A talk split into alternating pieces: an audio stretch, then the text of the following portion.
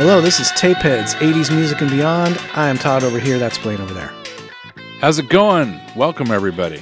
Yeah, welcome back to another episode. Hope you listened to our last episode about New Edition. Tonight we're going to talk about something completely different. But before we get started, I wanted to talk about something. oh, Um, cool. All somebody on my top 10 list, Billy Joel, put out a new song. Here, stuck on a hill, outsiders inside the home that we built. When did this come out? Because uh, I didn't realize that. Uh, last week or earlier this week or something like that. And I missed that. And maybe you love me, maybe you don't. Maybe you'll learn to, and maybe you won't. Billy Joel has not put out a new song that he wrote in 31 years or something like that. I'm not sure exactly when the la- his last, last album came out, which was River of Dreams, which I thought was a great It album. was a great album. Still is. It still exists. yes, but after that, Billy Joel continued to tour, but never put out any new songs. He actually did one new song, but it was not a song he wrote. Hmm. But other than that, he did not do that until last week. And this new song is called Turn the Lights Back On. And it's kind of weird. It's him talking to the world about how he is kind of hopes that everyone will take him back as a songwriter again, as he's not done it for a long time. And it's written like a love song. My friend, who just uh, had a marriage breakup, he listened to the song and he told me, "Yeah, it hits hits a little bit too much too home to me." Um, you know, the subject matter, and I went and looked at it and I was like, "Yeah, you know, you listen to that song, it does sound like a love song. It sounds like somebody who is in a relationship and things aren't going that great, and he hopes he can turn things around." I'm late, but I'm here right now.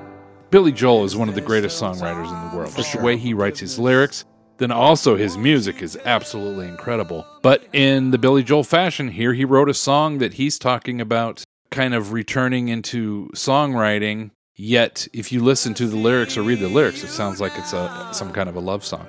As we're in the darkness, did I wait too long to turn the lights back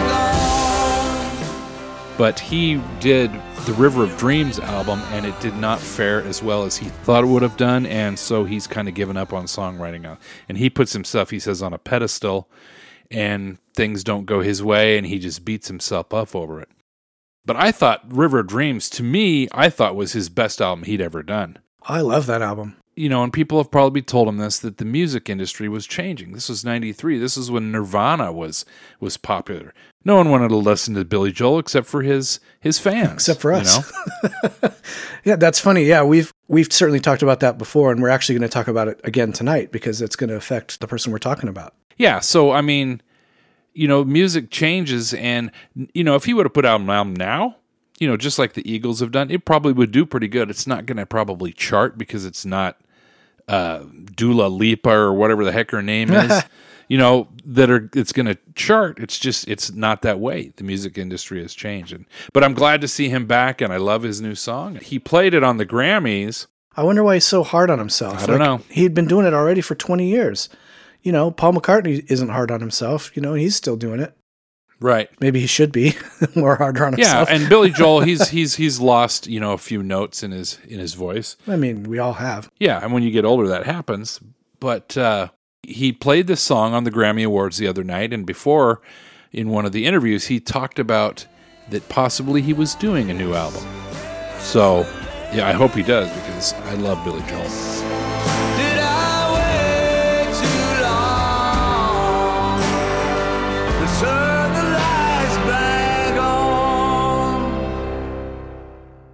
All right, what are we talking about tonight?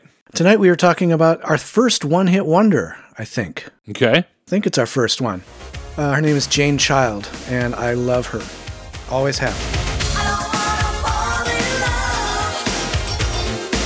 love. Love is just like a knife. Do you know her? Were you familiar with her before this? Uh, I knew the song Okay. because it was a popular song. It was. But uh, really surprised me that you wanted to do do a show on her. So Yeah, cool. Of course, I didn't. I don't know much about her at all. Yeah, and maybe there's not a lot out about her because she had a very short career on the charts. she is a little bit of a mystery because she was, like I said, a one hit wonder, huge hit, 1989. She had her second album out in 93, and then she kind of disappeared because, like I said, music had changed and nobody's wanting to hear this kind of glittery pop anymore. So, and then she kind of went behind the scenes, and then she had a family, she got married, and so she's just kind of been. It's, it's a little hard to find. She's a little bit of an enigma. But let's see what we got. Let's see what we found. You've been hanging around, boy, and you have started sinking in. Woo, baby, you're way out of line now. What's cool about her and what's completely different than other pop stars now or even at the time is she played all of the instruments on the album except for the guitars. Yes. Meaning she programmed the drum machines, unless she was playing drums, I don't know. I don't think so. She played tons of synths, and I actually love the way she takes synths and paints a picture with them. I Yeah. think she does an incredible job at that. Well, she's an amazing player. She grew up playing piano and I think violin too so as a kid. So she's very familiar with classical music and she really knows how to play. And she comes from that background. Right. So she also claims that she never had any friends when she was growing up. So she just would spend all her time playing music and woodshedding. So yeah, she was ready. So she, when she was younger, was doing jingles at a recording studio.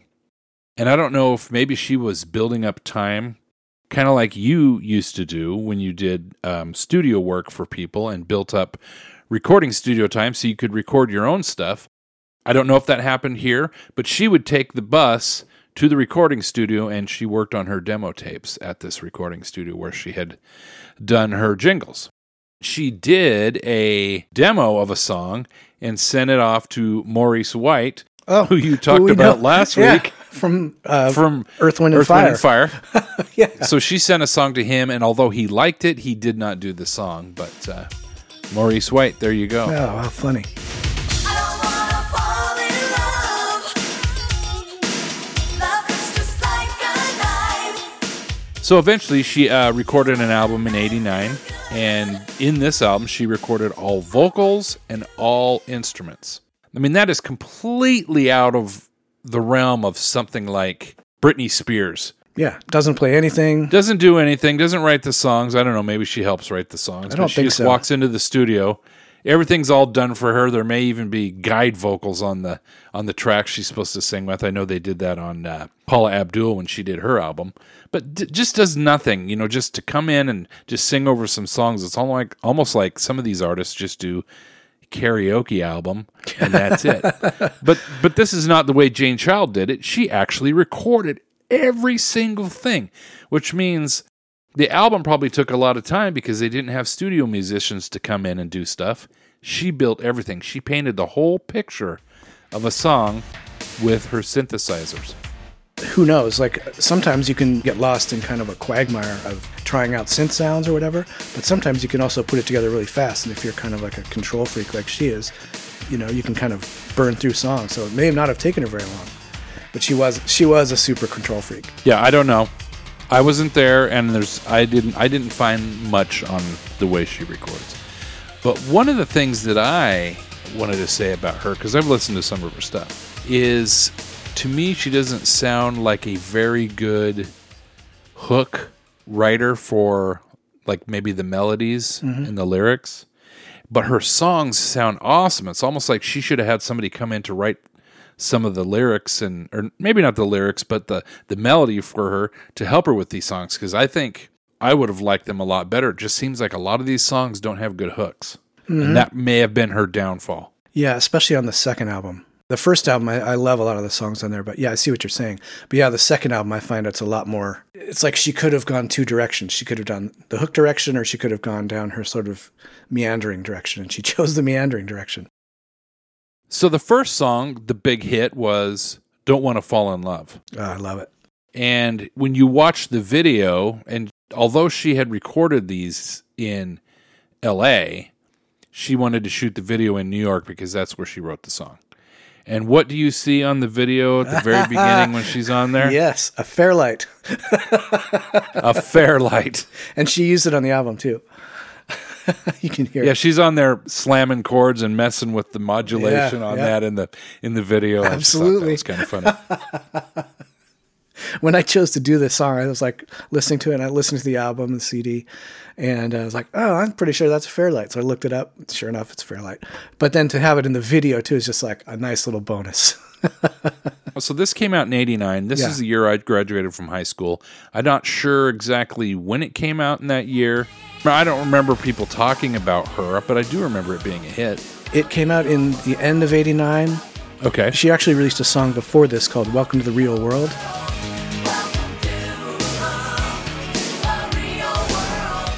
Kind of didn't really take off. And then this was her second single off that. And that came out, I think, in Okay. early, either end of 89 or beginning of 90. It was instantly huge. And I remember it. And people were freaking out because she has such a distinctive look. Not only was the song amazing, but she has a very distinctive look about her. Her hair is very spiky on top and really, she has really long braids in the back, almost down to the floor. And then she has a nose ring with a chain to her ear. Yeah, a a uh, chain between her ear and her nose. So yeah, she had a very kind of somewhere between punk rock and hip hop look about her. Nobody else was doing that, so she got a lot of attention.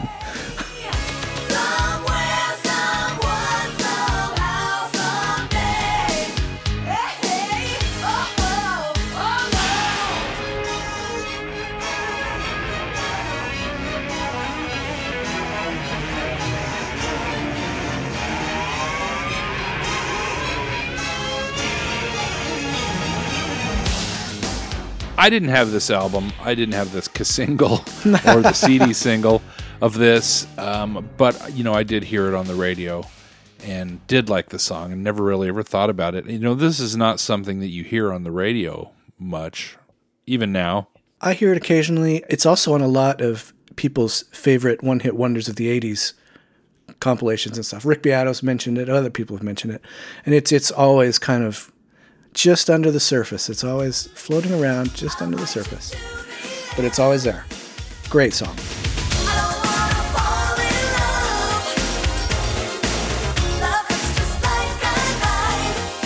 We haven't done this in a while. I was going to bust out a little music theory on you guys and play the piano because there is something about this song that is very smart in, in the composition of it, um, and it's it's kind of the harmonic structure. And she doesn't go in ways that most people are going to go.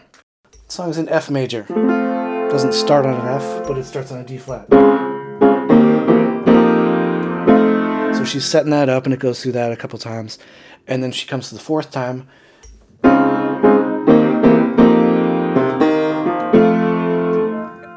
most people are going to start this, the vocals there. She does a little exposition kind of thing, sets it up a little bit, does a little Beethoven kind of move where she's just kind of setting us up. She ends on a G flat, and then so he, she's taking her melody from there. But the bass line is the cool part on that. Most people would not go th- that direction. They would start with. Uh,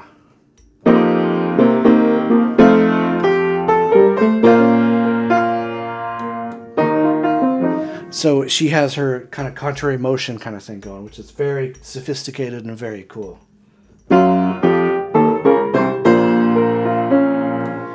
You can tell that she has she comes from a classical background and has studied much more than most pop singers have. Or maybe, you know, who knows? Maybe that was just an accident, but I don't think so. I think she's smarter than that. And I think uh, maybe now that you uh, hear this, you maybe you'll think about it in a different way because it's just a brilliant little touch that most people don't have. That's cool. I um, listened to a bunch of her songs, and two of the songs that really stood out to me, and it's more so the music part of it because the like I said, the lyrics and the melody of the singing didn't really hit me. But um, from the album Surge, I love the song "You Bluebird."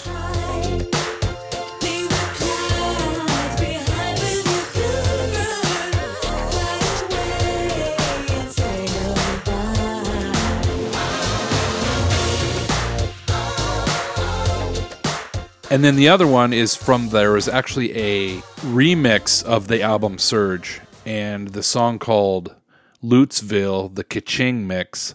I really love that song too. And it's really cool because they use like the the mini Moog bass stuff like they used to use in the 70s Yeah. on those songs. It just sounds awesome.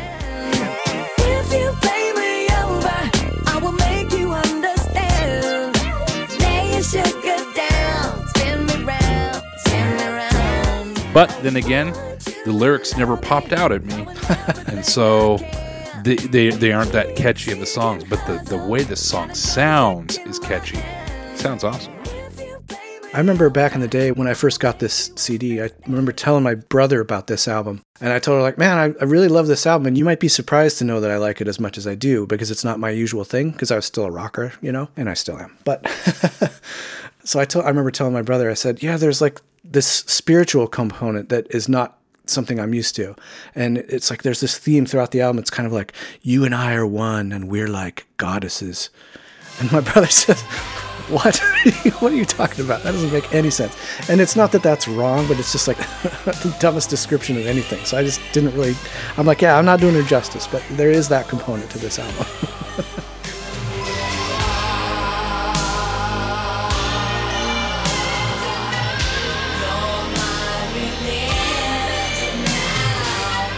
And so then he went ahead and just listened to Poison anyway. yeah, and Stryper. yeah, Nirvana's pretty cool, but I'd rather listen to Stryper, said my brother.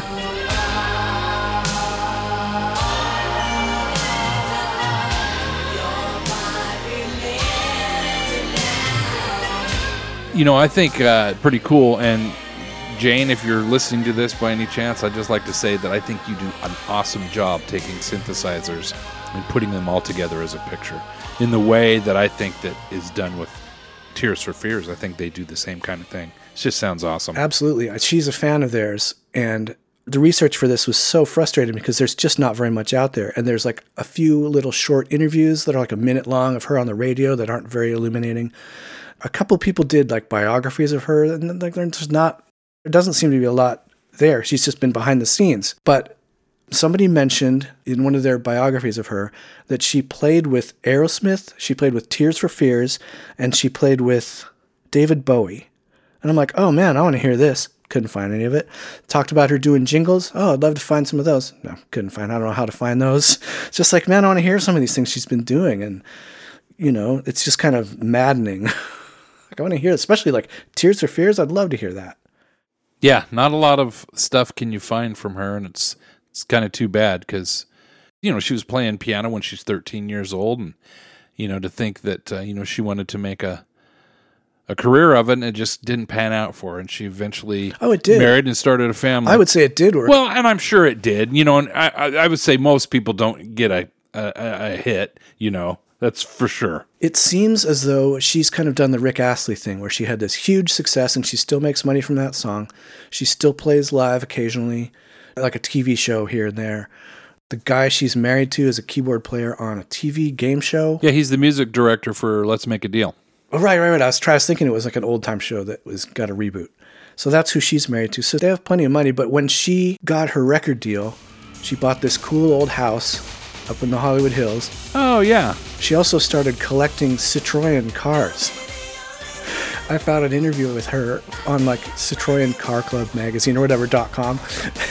this guy interviewed her. He's like, "What? There's this Canadian chick singer who collects Citroens. I got to interview her." So yeah, that's out there too. So was there was she on video? No. Does she still have her hair like that and the nose ring? Or Back then she did. No, she doesn't. She still has her long braids, but she doesn't do the chain and she doesn't have the spiky hair, but she does still have long braids. At least she did in the last video I saw, which was from like 2009, 10. yeah, sometimes you can't just afford to have the um, hair goop anymore. It costs a lot of money for that. Actually, sometimes I remember in the '80s people used to do it with uh, eggs. Oh, Remember really? No. Yeah, I think they did egg whites and they would use that for hair gel. Oh, wow. I guess it worked better. But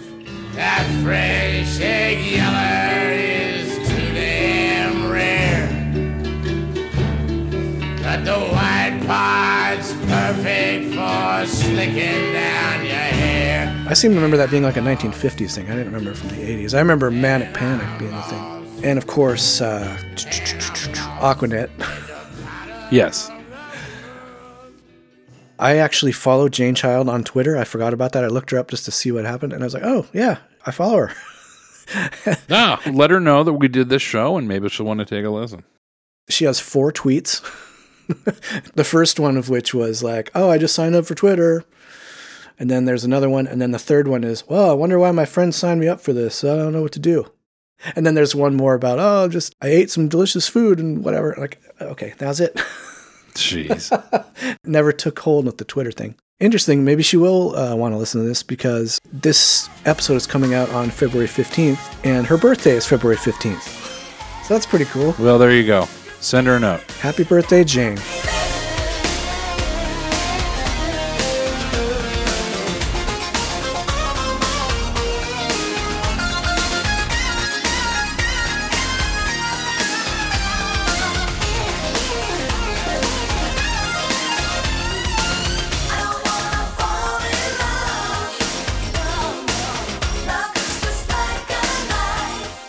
Last time we said that we were going to watch a show.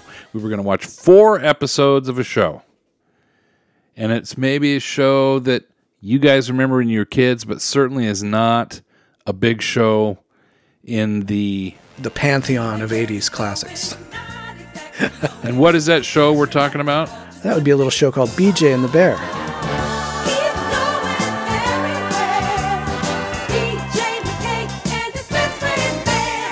BJ and the Bear, BJ McKay, who would take anything anywhere for a dollar fifty a mile. As long as it wasn't illegal. As, yeah, that's right. As long as it wasn't illegal. And you know what's funny? So that was back in like uh, eighty one. Is that correct? 79 to 81, yeah. Okay. So that would be in today's money. That would be four fourteen a mile. But I guess, and you could ask your mom this. She would probably know the answer to this because your mom worked for a trucking company, a shipping company. Yeah. But uh, that's actually the today's truckers charge two thirty to two eighty six a mile. So he was expensive. Yeah. Four fourteen. That's hilarious. New dreams and better scenes. And best of all, I don't pay property tax. So BJ and the Bear was a show about a trucker, and he had a pet monkey. I mean, who would have wrote this? Who would have thought of this? chimp. Pet chimp, yeah, sorry. And monkey chimp, they're always monkeys to me. He would drive around in his beautiful red truck. And oh, and by the way, he was a ex Vietnam vet. Yes, he was. And I think he was a POW, is that correct? I don't remember that. I don't. Okay. In the, in the episodes that we saw, oh yes, I guess he was because he mentioned getting roughed up. Okay, yeah. And anyway, he drives around, in this beautiful red truck. I don't remember what it is. Seemed like it was a Kenworth or something. Kenworth, Okay. 1973 Kenworth. he would fight crime or help people in need and or fight against uh, bad lawmen at least in the first season yeah, and hook up with hot chicks in every single episode. Oh yes always hot chicks and i remember stax as a kid and she was not in any of these episodes that we watched No, she wasn't. Yeah, I remembered her too. we watched four from the first season For those of you keeping track at home, we watched episodes one, four, six, and ten.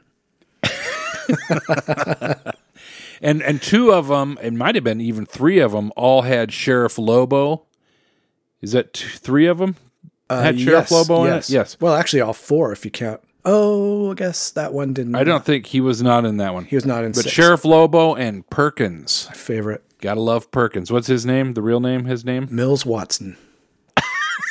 we haven't talked about him on the show, but we've talked about him just with each other because in the communion episode, we talked about the show Project UFO. It was my favorite show when I was a little kid. I've actually been watching a couple episodes of that, and Mills Watson was on an episode of Project UFO. so there's a deep cut. So in this first episode, there's a woman who helps Lobo catch BJ by making him go back to what's the name of that county? Orly County. Orly County, where Sheriff Lobo. I looked up Orly County, and it doesn't exist except in this show. Oh yeah, I knew that. Okay, I didn't realize that. Yeah, It's yeah. kind of hard to tell where this place is set. It seems like it's Georgia or somewhere. It does. But- yes, that is supposed to be Georgia. They yes. didn't say, I don't think. They don't explicitly say. So she tricks BJ in going back to Orly County, and and then when he gets into the county, Sheriff Lobo starts going after him and arrests him, and then she breaks him out of the jail by ripping the, the bars out of the jail by using his truck to pull him out. Yeah, Lobo arrested him because he was running moonshine, but Lobo planted the moonshine in the That's back of his truck. So that's why he was arrested. So, yeah, it was all Lobo's doing. Looky here. Well, well. Maybe you ain't acquainted with the laws of this state, boy, but it happens to be illegal to haul white lightning. Hey, that truck was empty. I just dropped off a load of cantaloupes this morning. What do you take me for, boy? Some kind of a fool? Come on up against the truck and spread them. So, did you notice who was in that? Who was in the jail with them? No, no, I didn't. No, because you didn't watch Chips as much as I did. But Randi Oakes, who played Oh Officer Bonnie Clark, was in the jail with them and comes out with him. Which one was he? she, Bonnie Clark. Oh, okay. Oh, I thought you said Robbie. She was the Clark. blonde. Well, there was two blondes. The ones, the chicks from New York. Yes. yes. Which one? There was two, two of them. Anyway. Yeah, the one with the straight hair. The one from Chips. Oh, I don't know. so what I thought was funny about this is Lobo tells Perkins that he's taking Perkins' car home tonight because he wants his waxed and shined by the morning. oh, right. Who does he think he is to tell him as he's going home at five or six o'clock at night, hey, I want my car waxed and shined by the morning, and then goes home? Lobo, that's who. He's not the nicest person, that guy. No. Well, he is by the end of the season. No, I don't remember that. You know what's kind of funny? They they this this show was almost like a movie. You know, they would use music videos. Well, I shouldn't say music videos, but music montages. And they used popular songs. Yeah, but not from the popular artists. They were all done by studio musicians. Oh, okay. So like there was a Billy Joel song in the in the first episode, and two more Billy Joel songs in the second episode, not sung by Yeah, him. Jackson Browne. Yeah, there was a Jackson Browne song. So in the second episode, it's funny. You see him drive over the Bixby Bridge near in in California Big Surrey, right. three times. Three times. This episode, this is episode number two, bothered the crap out of me because they're supposed to be driving up the East Coast, yet you see him going south with the ocean on his truck, and then north, and then south again, and then north, and he picks up some woman who's got uh, some biological weapon in her purse. and- Yeah, you know, here's the thing. We also have to talk about the guy who wrote this show. Glen A. Larson is the name of the, the author. Okay. Yeah. He's really swinging for the fences on this one because here's the premise of this episode, the, the second episode we watched. Woman is working at a research facility for a pharmaceutical company, discovers that they are making a biological weapon. She finds out about it, and they're under investigation in the Senate for this. And, you know, she's going to steal the sample and take it to the Senate and show them the proof. She's a whistleblower, and the hijinks ensue. This sounds like a John Grisham story. I mean, it's like, wow, this is this is a primetime TV show. But the funny twist about it is, it's like the trucker is the only one who can help, and his and his chimp are the only ones who can get him there. Yeah. and it's like just a bizarre. She's got to get to Washington D.C. and she leaves it in the thing. So leaves it in a cop car because the chimp took them into the cop car. stole her purse and right, dragged it. In. and, and- and so it's stuck there. So he's got to go and, and break into the cop car on a Sunday. And when he steals a cop car, they shoot at him for stealing a cop car. They're shooting at him, and he's just driving around in this uh, parking lot forever. in the parking lot of the police station. He's just like Yes, burning and they out. wreck like ten cars. They cars. wrecked so many cars in that. You crazy? Why'd you steal a boy's I didn't have much choice.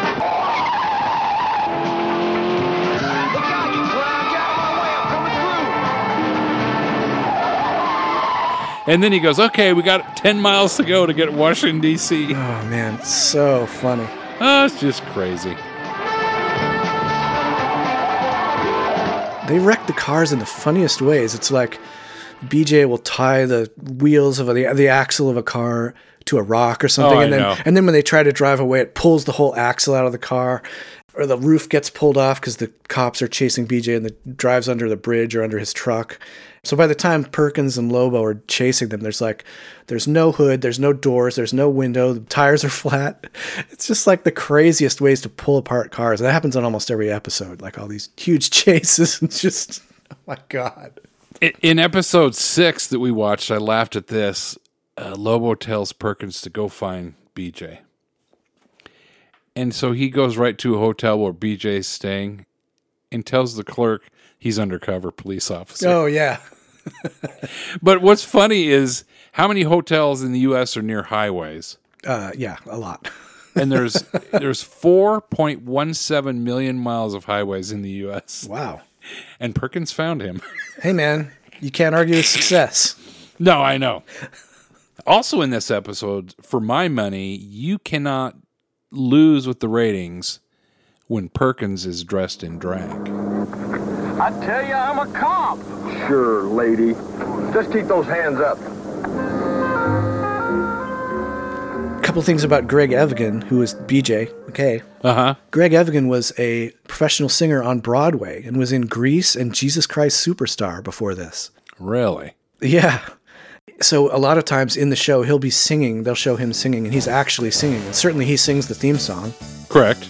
I remember thinking that was one of the cool things about Greg Evigan. He's just like, oh wow, he's really singing his songs in the show. Yeah, I don't remember be- that at all. Strumming a guitar. Yeah, he really was singing.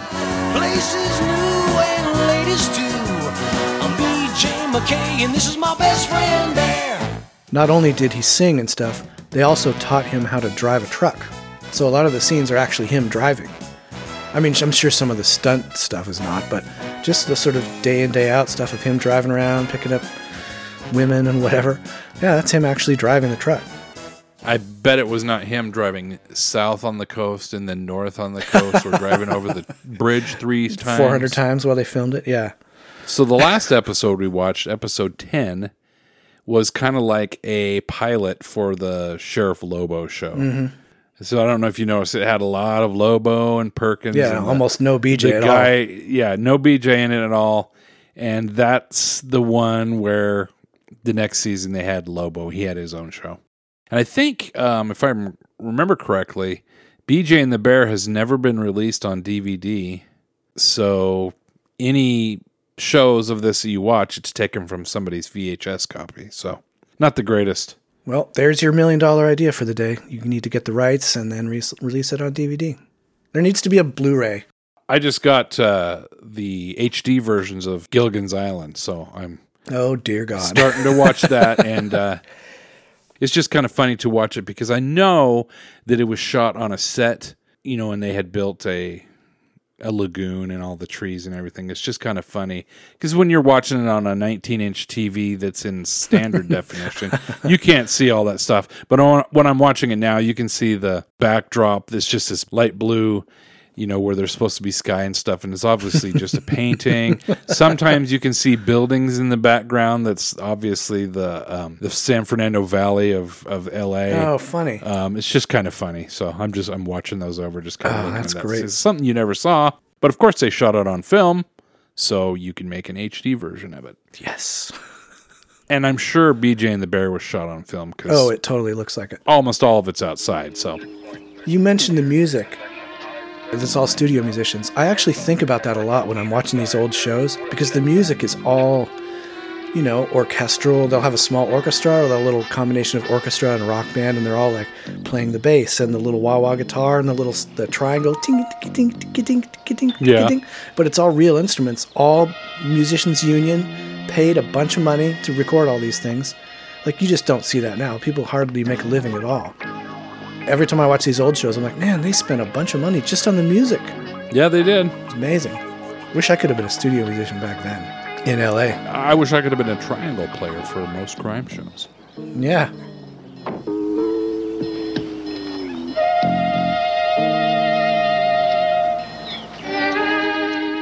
Or that instrument that goes Yeah, yeah, yeah. whatever that's called. Yeah, those are all over this show. I wish I could have been a truck driver in 1979. you told me when you were looking up uh, episodes for this, you just went to Google and typed in BJ and the Bear and just got page after page after page of gay porn.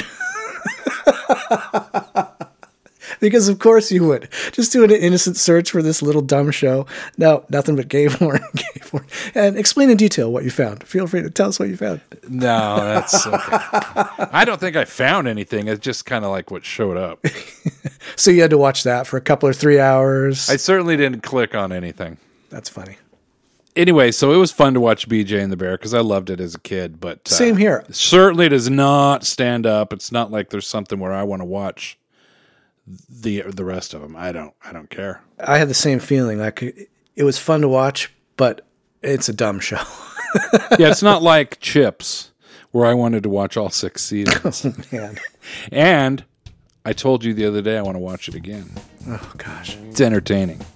You got Ponch, you got John, you got Bonnie, you got that other girl with the short bob brown hair, you got Bear, and then you got uh, the guy from Star Trek, Which guy from Star Trek? Worf. Oh yeah, Michael Dorn. Michael Dorn was in Chips Oh god. for years. Wow. Minus the forehead ridge.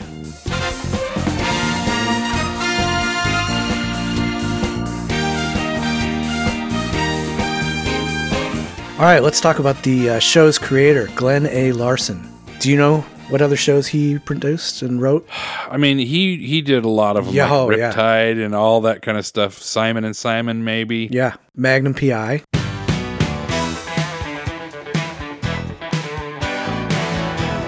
Battlestar Galactica, which we both loved. Knight Rider.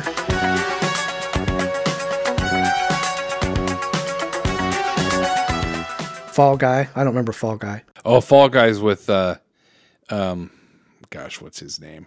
Where he plays the stuntman, Oh yeah, yeah, yeah, yeah. and it had Heather Thomas in it.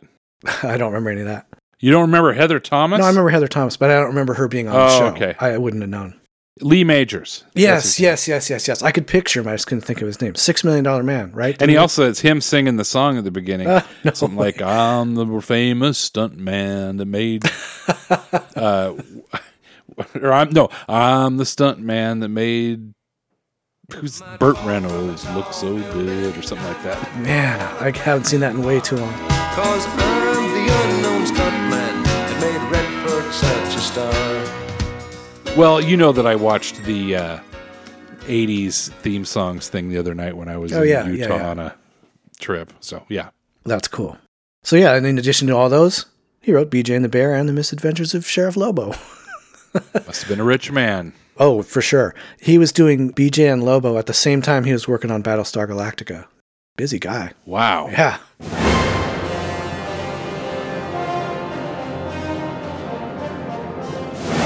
And that was a major production. That was not a cheap, crappy little show. He must have done A Team then. I no, I think that was Stephen J. Cannell. Okay, maybe I you're think right. so. Because I noticed on the beginning of the A Team, the guy who plays Face Man was also in Battlestar Yes, Galactica. Dirk Benedict. And at the beginning of that, he looks at a guy who's Battlestar Galactica Cylon warrior, walks by, and he looks at it kind of weird and then looks at the camera. It's kind of funny. You'll have to check that out.